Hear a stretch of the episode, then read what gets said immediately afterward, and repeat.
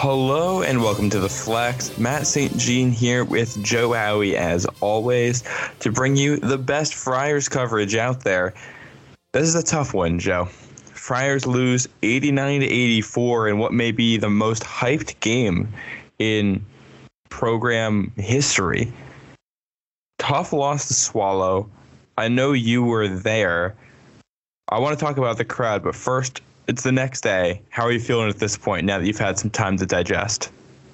Um, I mean, I'm definitely, you know, it's a soul crushing loss. Uh, I think, especially for the fans that were there. I know when you're uh, the coach, when you're Ed Cooley, when you're one of the players, you know, you kind of you have to treat it like a business trip. You know, you just got to move on to Butler because you can't spend too much time dwelling on it. Um, from a fan's perspective, from someone who was in the building, who was loud and cheering in the pink and and being a part of that environment, it's soul crushing. You know, the students, the student section was lined up outside at 3:30. They were in the building by four, four hours before tip. They got there. Um, a lot of them skipped class. They were day drinking on Eaton Street. You know, it, it was. Matt, like you said, the most highly anticipated game I think in the history of Providence basketball. Um, and to come out and give up 89 points in your home building that you were originally undefeated on, um, and let Colin Gillespie have a career night on your court, it, it's it's like a shot below the belt. Um, definitely, you know, going to take a few days to get over it, but it, it's a soul crushing loss for the for the Providence fan base, at least. And this is one. I mean, it was right from the get go. You could tell Villanova came to play. I don't. I don't think there's any way you could talk about this game without heaping praise on Jay Wright and that team because that was as intimidating environment as Villanova has ever had to play in. And right, I mean, from the jump, they were ready. So props there. Very first possession kind of gave you the story of the game. Friars get stopped in defense, go down the other end. Villanova gets that high screen, high ball screen with, with Justin Moore. First shot of the game for Villanova. They get an open three, knocks it down, nothing but net. You could tell, but in the confidence in that shot, that Villanova was ready to go, that they were there, and was a couple factors there. One, that high, high ball screen. We could talk all day about how the Friars failed to defend it for 40 minutes. Killed us. Yeah they got the early three and played with the lead. I got I got some numbers here for you, Joe, because this boggled my mind. I had to go through. I did this manually counting. 40 okay. minutes in a basketball game. Over half of it, 20 minutes and 41 seconds, was spent. The game was either tied or within three points, so within a basket. That's how tight the game was and there was barely more than two minutes spent where the game was a three possession game, seven points or more. The entire game kind of lived. It, despite that, though, Villanova led for 95% of it. The Friars led for about a minute of the game. And that's really how it was. Providence was stuck in this purgatory of being one or two baskets behind from that Justin Moore shot. Wow. I mean, um, when you put it like that, it, it, it really, you know, throws some some added volume to how close that game was because from the naked eye you could tell and, and you could feel even watching on tv the closeness of the game but that provides an extra layer to it matt um, and you're right you know I, I don't think the offense for Providence was the issue last night. I mean, if you score 84 points on any other night, you're gonna you're more than likely gonna win the game. The issue was the uncharacteristic defensive breakdowns that we saw uh, across the first and the second half. Um, uh, I mean, really, Justin Moore had 17 first half points. Obviously, Minaya picked up two quick fouls because he he was breathing in the direction of a Villanova player, so that warrants a whistle. So Minaya was sidelined early in the first half, but you saw Minaya with his one-on-one matchup of Justin Moore in the second half held him to just two points. Enter Colin Gillespie. We don't have the manpower for Minaya to guard both of them. So you know, the, our backcourt defensively was, was a liability last night. It was and it was tough. You could tell Dur- Durham had a rough. Even though Durham f- finished in double figures, he he finished the game really strong. He was rough for the first thirty minutes of the game. He couldn't score. None of his shots were falling, and I think, I mean, I'm not gonna blame the offense for the loss, but the team shot five of twenty three from deep, and for the most part, it's not like they were they had bad looks out there. A couple of them were, but not a whole lot of ill-advised shots. Durham got open looks from deep, 0 for 5. And those th- things where it's like, all right, when you're down a basket the entire game, you either need one stop or one extra basket in that span, and you kind of had that feeling, all right, things are going to go differently. That's what's going to get us over the hump. And yeah. There was there was only one period in the game where they got that stop, and that was about ten minutes left in the the game. They tied it up finally at 64. Immediately down the other end, a three pointer. I think that was Justin Moore. Yep. And I, yeah, it just it sucked the air out of the building. At least on TV, I don't know how it was there. Uh, it, it, totally did, Matt. Um, and the crowd, uh, someone tweeted it. I don't even know who to credit. The the crowd was begging for a reason to explode. We were begging. Um, and I think the players sensed that. And, you know, I think there was one three. And listen, this isn't to knock him because I think Jared Bynum has totally earned the right to pull three pointers at this point in the season. He's totally earned that right there was one where he pulled it in transition, and I just thought it wasn't the best timed shot, and it resulted in a turnover. And as we saw all night, Providence really struggled to get stops on the defensive end. So w- when you're struggling defensively, I think shot selection is so important. Um, mm-hmm. Especially like you said, Matt. You know, this is the the this is the and the entire game is we're trailing by one or two possessions tops, and when you have such a useful piece in Nate Watson down in the paint.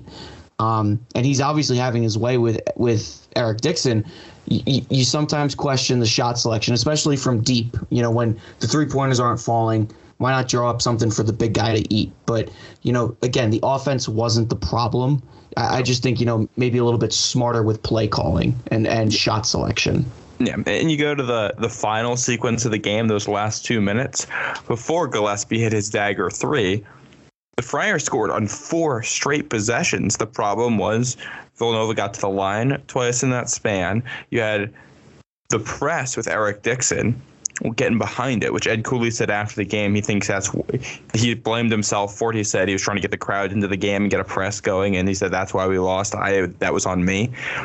Just Croswell loses Eric Dixon behind the press, full court pass. Which, by the way, that's one hell of a pass. Like we could talk about the defense messing up or anything like that, but it's still difficult to throw a basketball that far and that accurately. So a great play there, and he, I think he, I think he got to the free throw line on that, and Croswell fouled out, and and the Friars were still hanging with it. They were answering until that Gillespie three, which once again off of a high ball screen. Yep. I put together a thread on Twitter. You can go take a look. The first basket of the game for Villanova, high ball screen. You have Reeves go under it, leaves too much space at the top, open three for Moore. Then, uh, about five minutes left, four minutes left, something like that in the first half. Villanova took the lead for good, mind you. They wouldn't trail again after this point. It would be tied, but they would not trail again after this point. It was a Justin Moore three off the high ball screen, and this time the Friars defended it differently. They had Alyn Breed instead of AJ Reeves, and he came over the top of the screen. And then for whatever reason, he switched with Watson and stayed on the screener. Well, no idea why you would do that in that scenario.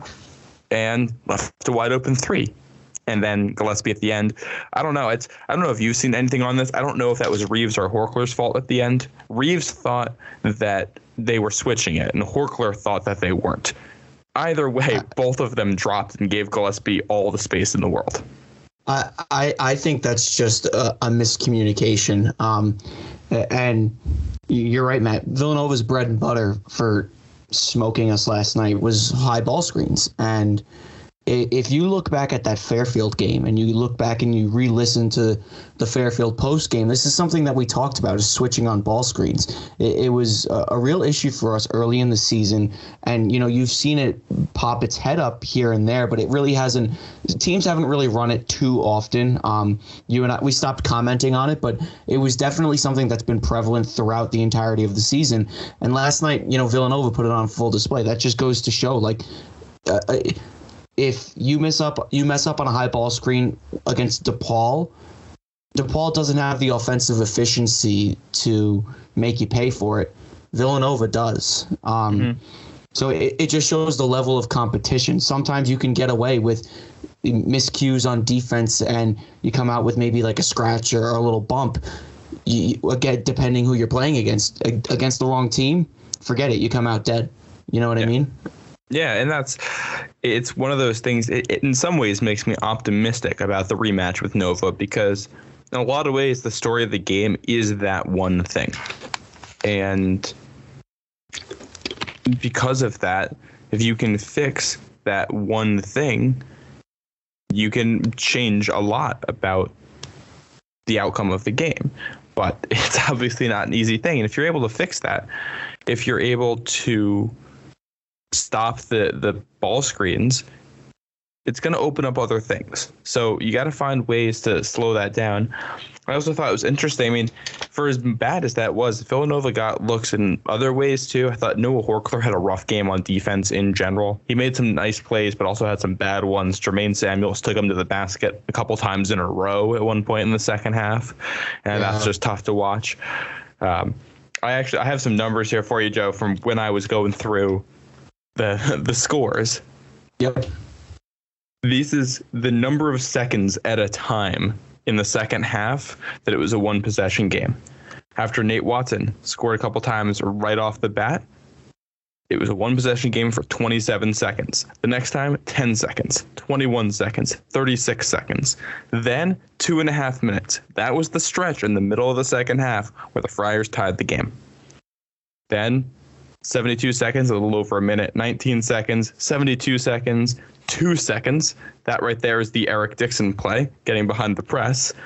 20 seconds, 21 seconds. With the last one at 21 seconds, that's what ended with the Gillespie three pointer. So what you're seeing there is, for the most part, these aren't even the length of a full shot clock. Villanova's going down and answering your basket every single time. And it's just made it so frustrating. Every time the offense got what they needed, Villanova answered immediately. Yeah, uh, I, I, mean, uh, I listened to the post game press conference last night when I got home, and I got home at like two in the morning. By the way, and I'm exhausted. Um, but Ed Cooley said, you know, I don't think our offense was the problem because for uh, as you know, as disciplined as Villanova was offensively, I don't think their defense was anything to write home about. Um, uh, I think they're overly physical on defense, and it's because it's 100% because they get away with it. Um, and we we can do an entire 10 podcast series on the officiating of the Big East and how it kind of turns a blind eye to Villanova players. But I digress. Villanova's defense wasn't anything spectacular. You know, yeah. they only beat us by five. So I, I, think that says more about our offense than it does about our, their defense. But the game in total says so much about our defense. And Matt, I'm going to hit you with something that I, I don't think anyone who knows me personally would expect me to say following a loss to Villanova. Providence is the better team. Now, now yeah. this is last night is an isolated incident, right? Providence did not play our brand of defense, and that was on full display for anyone who watched the game on the broadcast, on the stream, in the building. That was not our branded defense. On a night when we're playing our branded defense, we are better than them because we can keep compete with them offensively. Yeah. And I, I 100% agree with you. I think I think Villanova had the better player. I don't necessarily think they are the better team. I think they were better coached that night, and I think they executed better. But I don't like. I think if you played this game ten times, each team probably wins five times. Yeah. I think I think the Friars are the better team, and I think it's by the slimmest of margins. I think they're both really good, and that's. I mean, uh, yeah. One of those nights Villanova came out ready to play. I think Villanova got the jump on the like I said, they got the jump on the Friars in the first minute, and that was in some ways kind of the ball game. Uh, they were ready to play from the tip, and Providence wasn't. This might chafe Villanova fans, but this game meant more to them than it did to us because for them it's an upset. For them, it's one of their first top 25 ranked wins of the season. For them, their, this is their first top 10 win of the year. They were 0 and 3 yep. coming into it. For them, it makes it uh, causes them to break even in quadrant one wins. They're now six and six. Before this, they were five and six. So this this win for Villanova means more for them than the loss does for us because at mm-hmm. the end of the day, Colin Gillespie can put up 33, and Jay Wright can try and ice free throw shooters by subbing guys in, which was the the the most bizarre, unclassy thing I've ever seen. Yeah, that uh, was all, all this. All this aside, at the end of the day, when the lights turn off at the Dunkin' Donuts Center and Villanova heads down to Philadelphia for their no parties after the game, Providence is still in first place in the Big East. Exactly. So, and I, I want to touch on the bigger picture about the Big East in a second, but I agree with what you said about meaning more for Villanova. Providence, they just won eight in a row for the second time this year. Do you want to know the last time the Friars won nine games in a row? Yes, tell me. It was in the 80s. 1988 to open the season. They won their first 13 games. That team ended up barely making the tournament. They lost in the first round. That's how long it's, it's that it's just that difficult to win that many games in a row. So you win eight in a row twice, and at the end of each one of those eight game winning streaks, you have a tough defensive performance. Marquette 88 points, Villanova 89 points. Again, there's a lot worse that you can do. So I'll take that. As a Friar fan, I think if you have again, if you have one bad game every nine games, you're gonna be all right. And I don't even think this was a bad game. I think this is an awesome game on offense. I think I think this is one of the better games the Friars offense played all year, despite the fact that they couldn't hit a three. Uh, and if we if we're going to talk about this Friars offense, you know who we need to talk about? AJ Reeves. We're going to talk oh. about Watson, but we talked about how we thought Reeves could be a bucket getter.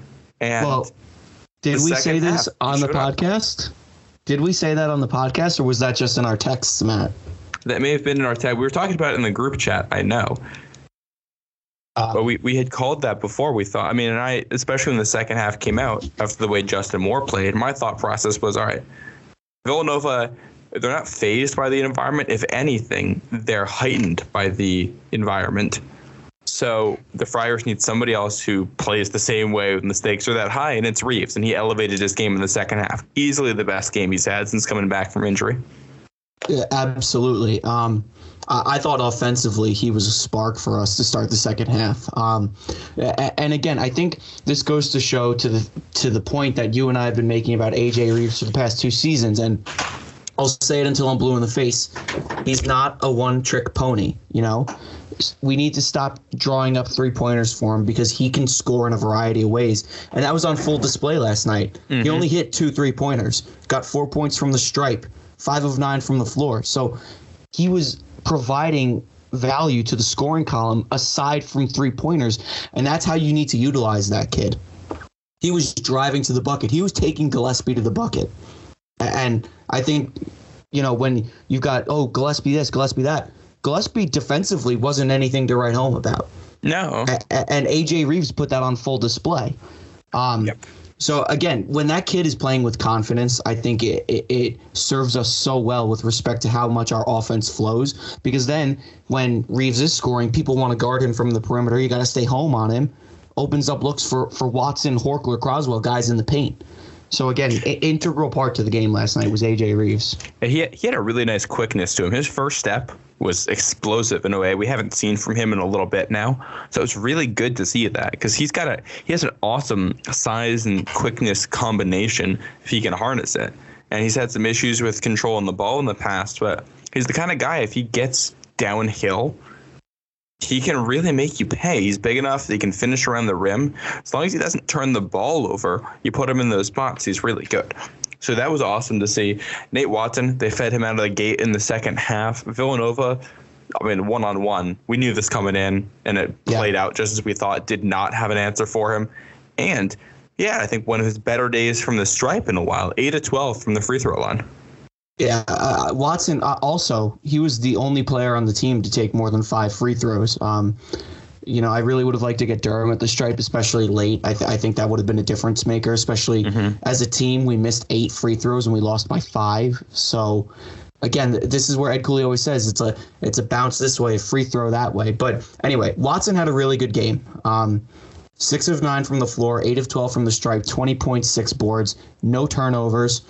Eric Dixon I'm sorry. Uh, uh, this is something that drives me nuts every year. Is everyone everyone in the media talks about Villanova's bigs, Jeremiah Robinson Earl, Eric Dixon, but you, they talk about them with isolated examples. When Villanova matches up against a team that plays a similar brand of small ball with them, where you have a six-eight power forward starting at the five, yeah, your your your your undersized big man that's really a small forward power forward hybrid is going to do well. What happens when you match that hybrid center up with a traditional 6'10, 265 big man? The result is what we saw last night. And, there was a lot of pregame hype from Jay Wright. Oh, we're preparing Eric for this, we're preparing Eric for that. Did you prepare Eric to get 20 points dropped on his head? No. And honestly, I think Nate was not used enough in the second half. I think if. Yep Nate got fed the ball more, it could have been a 30 point performance for him. And the narrative would have shifted to Nate Watson dominates uh, Villanova's bigs. But yeah, again, and we saw we, re- we saw we Jermaine Samuels. Jermaine Samuels went out in foul trouble in the second half, and Providence was just not able to take advantage in the paint. I, I, something else here too. For as good as Watson was in the paint, his size down there really made an impact for the guards as well because we got guys caught into the basket. I mean, that's it's something we haven't seen since maybe the Kyron Cartwright days because it's not something Pipkins did quite as much. It's just guards that can cut and get to the rim and take advantage of the attention that the big guy uh, will take. So yeah, I thought that was awesome. I think Watson. Watson was probably the second best player in the game behind Colin Gillespie, maybe third best behind Moore, because I think Justin Moore had a, a fantastic game. Uh, he had he had a pretty good defensive game too. Justin Moore had a block it's not often you're going to see a guard like him. He had a double double, 19 points, 10 rebounds. I think this was a game where Villanova heard the noise and they knew. Like you said, it meant more to them than it did to Providence. Not that it didn't mean anything to Providence, but the Friars were kind of playing with house money and due for a, a not perfect game, and Villanova had a perfect game. No, I, I mean um, the result of the game means more to Villanova. Obviously, yes. You look in that you look at that building last night. That that game meant the world to the fans, and it still does. Oh like, my goodness! I, I, I can sit here and position it differently because with respect to to our podcast and with respect to what actually happened, it's really not the end of the day.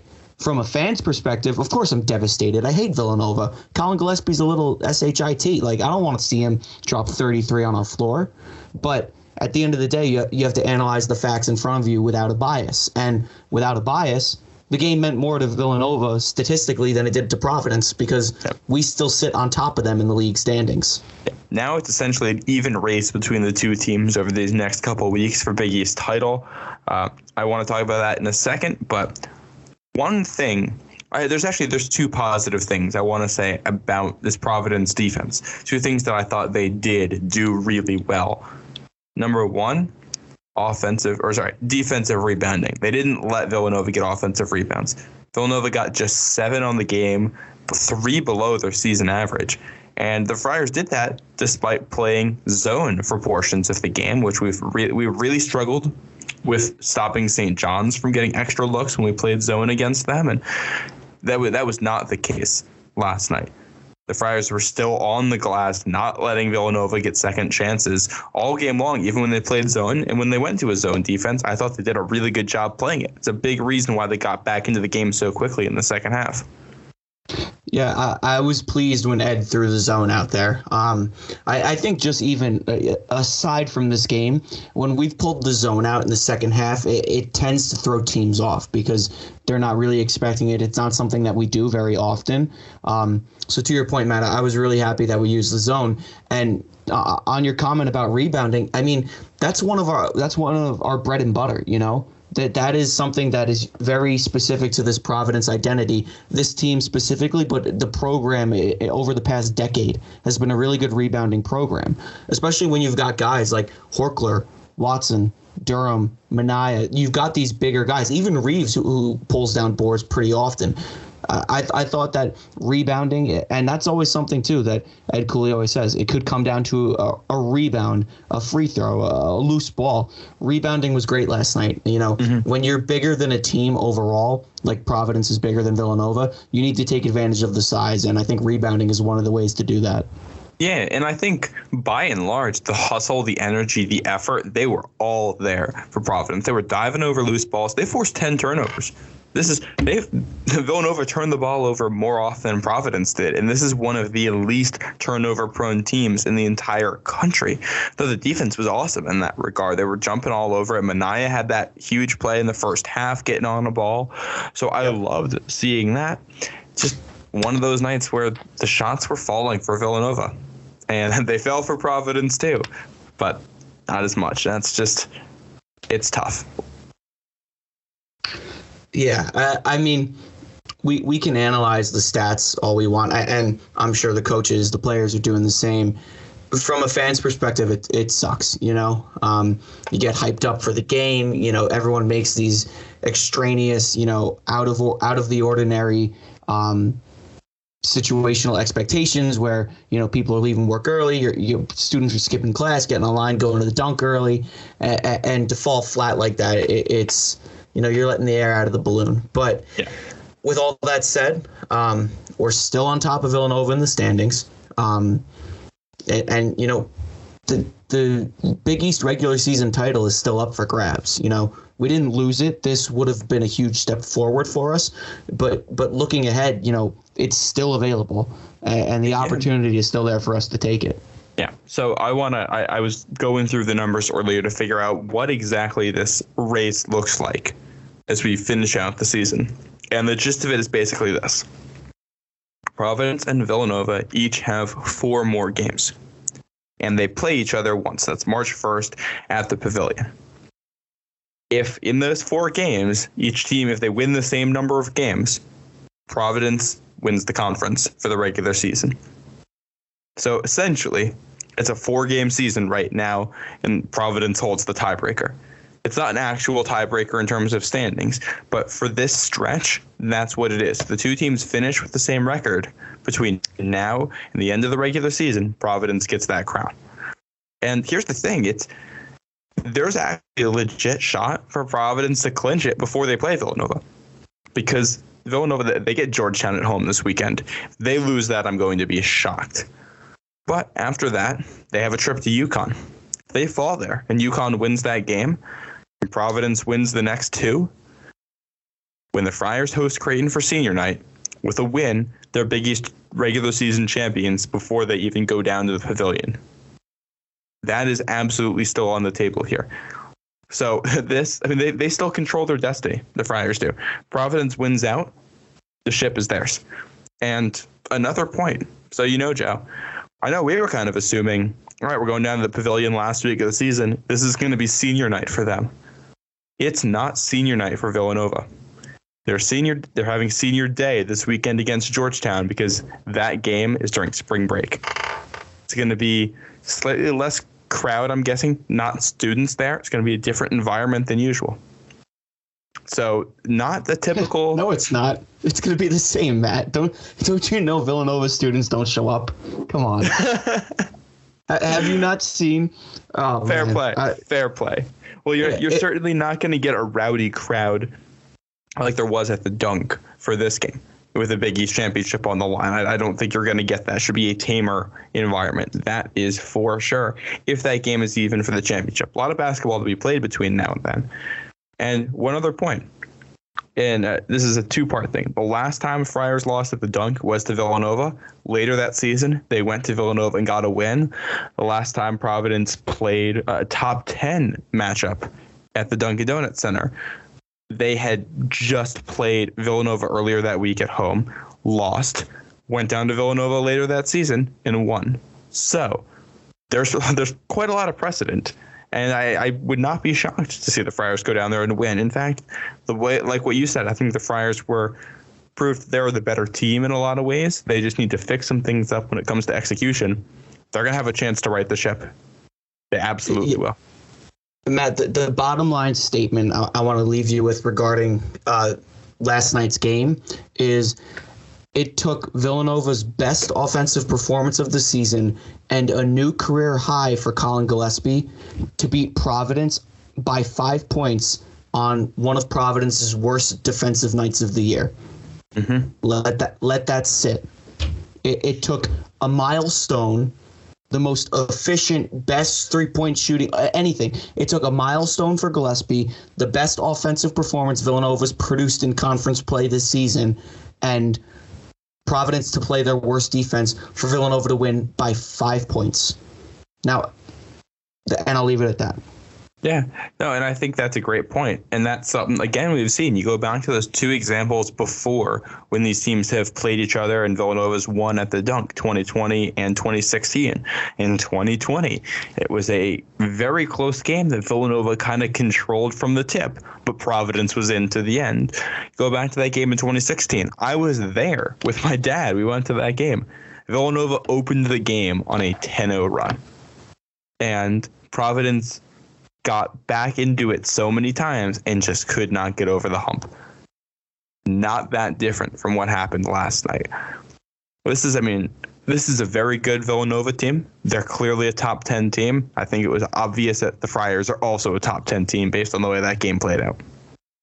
Uh, what I also think is funny, Matt, too, is how the narrative, aside from UConn fans, has shifted um, from you know, Providence is lucky and Providence this to wow, there's a lot of respect for Providence, all because we played well with Villanova offensively, you know? Um, and again, if, if you want to analyze this, you have to remove, you know, UConn fans, Seton Hall fans, Xavier fans. You have to remove the trolls and kind of just look at the unbiased, objective opinions, and you'll see like the respect for Providence has actually gone up after that loss, which is so odd. Um, yeah, you, but you'd think people would want to prove us wrong, but yeah, yeah, but it makes sense. What what people I don't know. This is one of the situations we've seen it before when the metrics on a team are out of place compared to the win loss record. A lot of times eventually what'll happen is that team will suffer a devastating loss. They'll lose to a team that they shouldn't be losing to, and it won't be close. And that'll kind of reset things. And I think a lot of people expected, all right, this is the test for Providence. In a lot of ways, it's not are you, it's not can you beat Villanova, it's can you play with them. And Villanova had one of the best offensive games they've had all season long, third highest point total they've scored. And the Providence offense scored with them. I mean, that's, I mean, go back to the preview we had talking about this and about how we expected this to be a low scoring game and a grind out game. It wasn't at all. At no point was this that. They no. near Villanova, I think, had what 46 points at halftime. We were saying this game could be in the 50s total, and when that's happened in recent history, the game has not been close. When Villanova, when Providence lets Villanova score, it's just it's a blowout, and the fact that it played out like this, Providence scored with them time and time and time. We could talk about how Villanova was scoring constantly to answer. But the other part of this, what Villanova usually does when the offense is on like this and Gillespie is clicking, they run a team out of the building. We saw them do it to Creighton earlier this year. They, they do it a couple times every year. The offense is on the games. It's a 30 point game. That's just what they do to teams. And the other stat I had mentioned about oh, two minutes and 20 seconds of this game was spent with the score being seven points or more in differential. Because every time that Villanova started to extend that lead, the Friars got a bucket of their own. When's the last time we saw Friars offense do that? Last night. Thanks, Jeff. Yeah, no, I kid. Um, no, you're right, Matt. I, I, mean, if this was last year's Friars team, we would have lost that game by 40 points. If it was the year prior, um, actually, I don't know about that. because that team had very similar characteristics to this team offensively. But the, the first half of the season, 2020 Friars are losing this game by 40. Oh yeah, post yeah, post Seton Hall game, 2020 Friars will will will win this game. But anyway, your, your point's well taken. Um, normally Villanova comes in, shoots the lights out, and, and kicks your teeth in. Um, last night they tried to do that, but we just we hung around. Um, I, I think in the rematch you're going to see Providence a huge uptick in defensive intensity. Um, and a very healthy dose of Nate Watson because if anything, if there's any offensive takeaway from last night, it's that they can't hang with us in the paint. Yeah, so not at all. You need to you need to run your offense through that man. Mm-hmm. And the fix for what Villanova was doing shooting the ball it's pretty simple, and I'm sure a lot of you guys are going to remember this once I start describing it. You know, all those times with Kalif Young where there'd be a high ball screen and they'd have him just like run at the shooter full speed and force him away from the basket? yeah.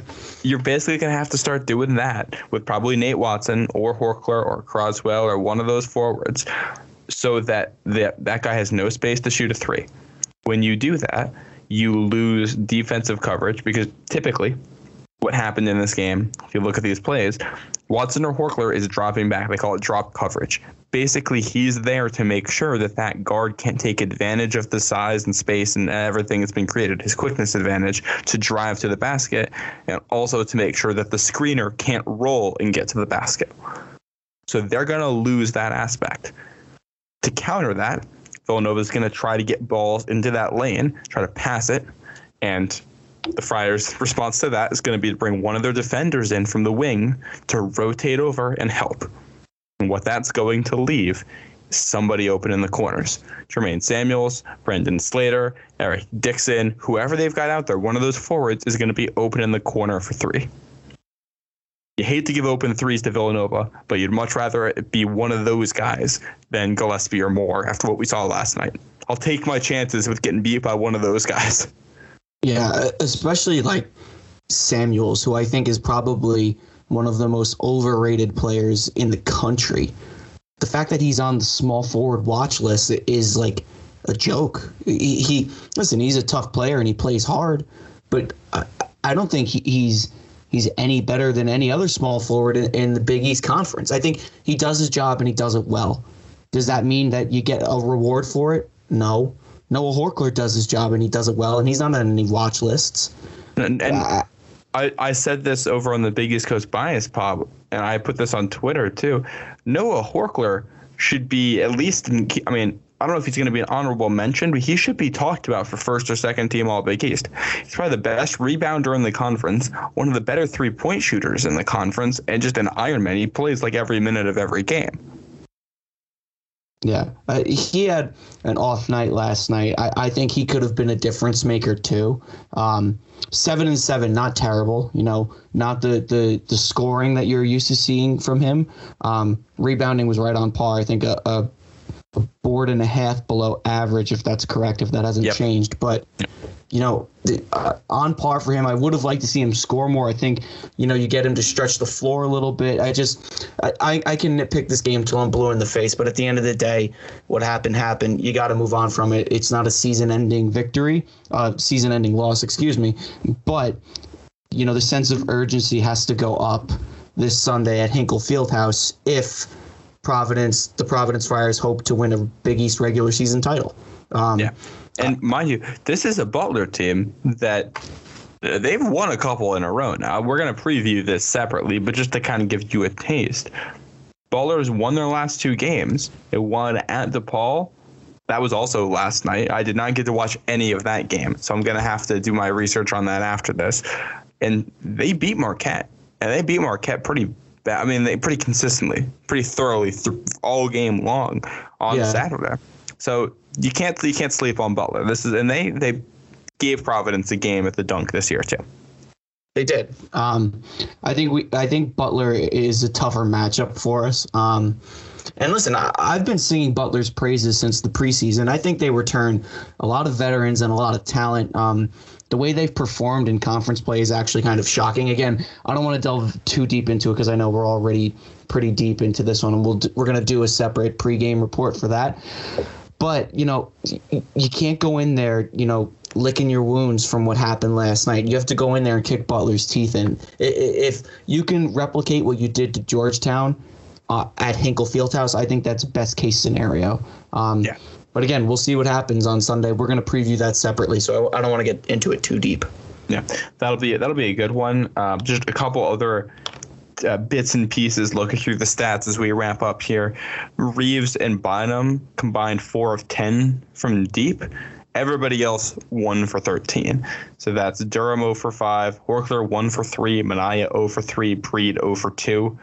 A lot of those were open looks too. The game's different if one or two of those shots fall. Flip side, yeah. Villanova, this is interesting. They had one of their worst free throw shooting percentages of the year.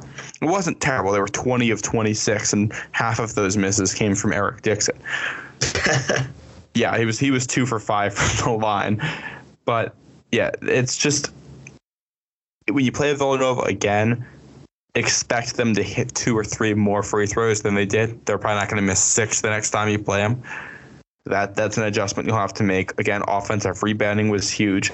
Neither team passed the ball that well. The assist numbers were pretty much average, nine for each team. Friars made 30 shots. Villanova made 29 shots. So I mean that's kind of a not a, a massive factor. Villanova did have six steals.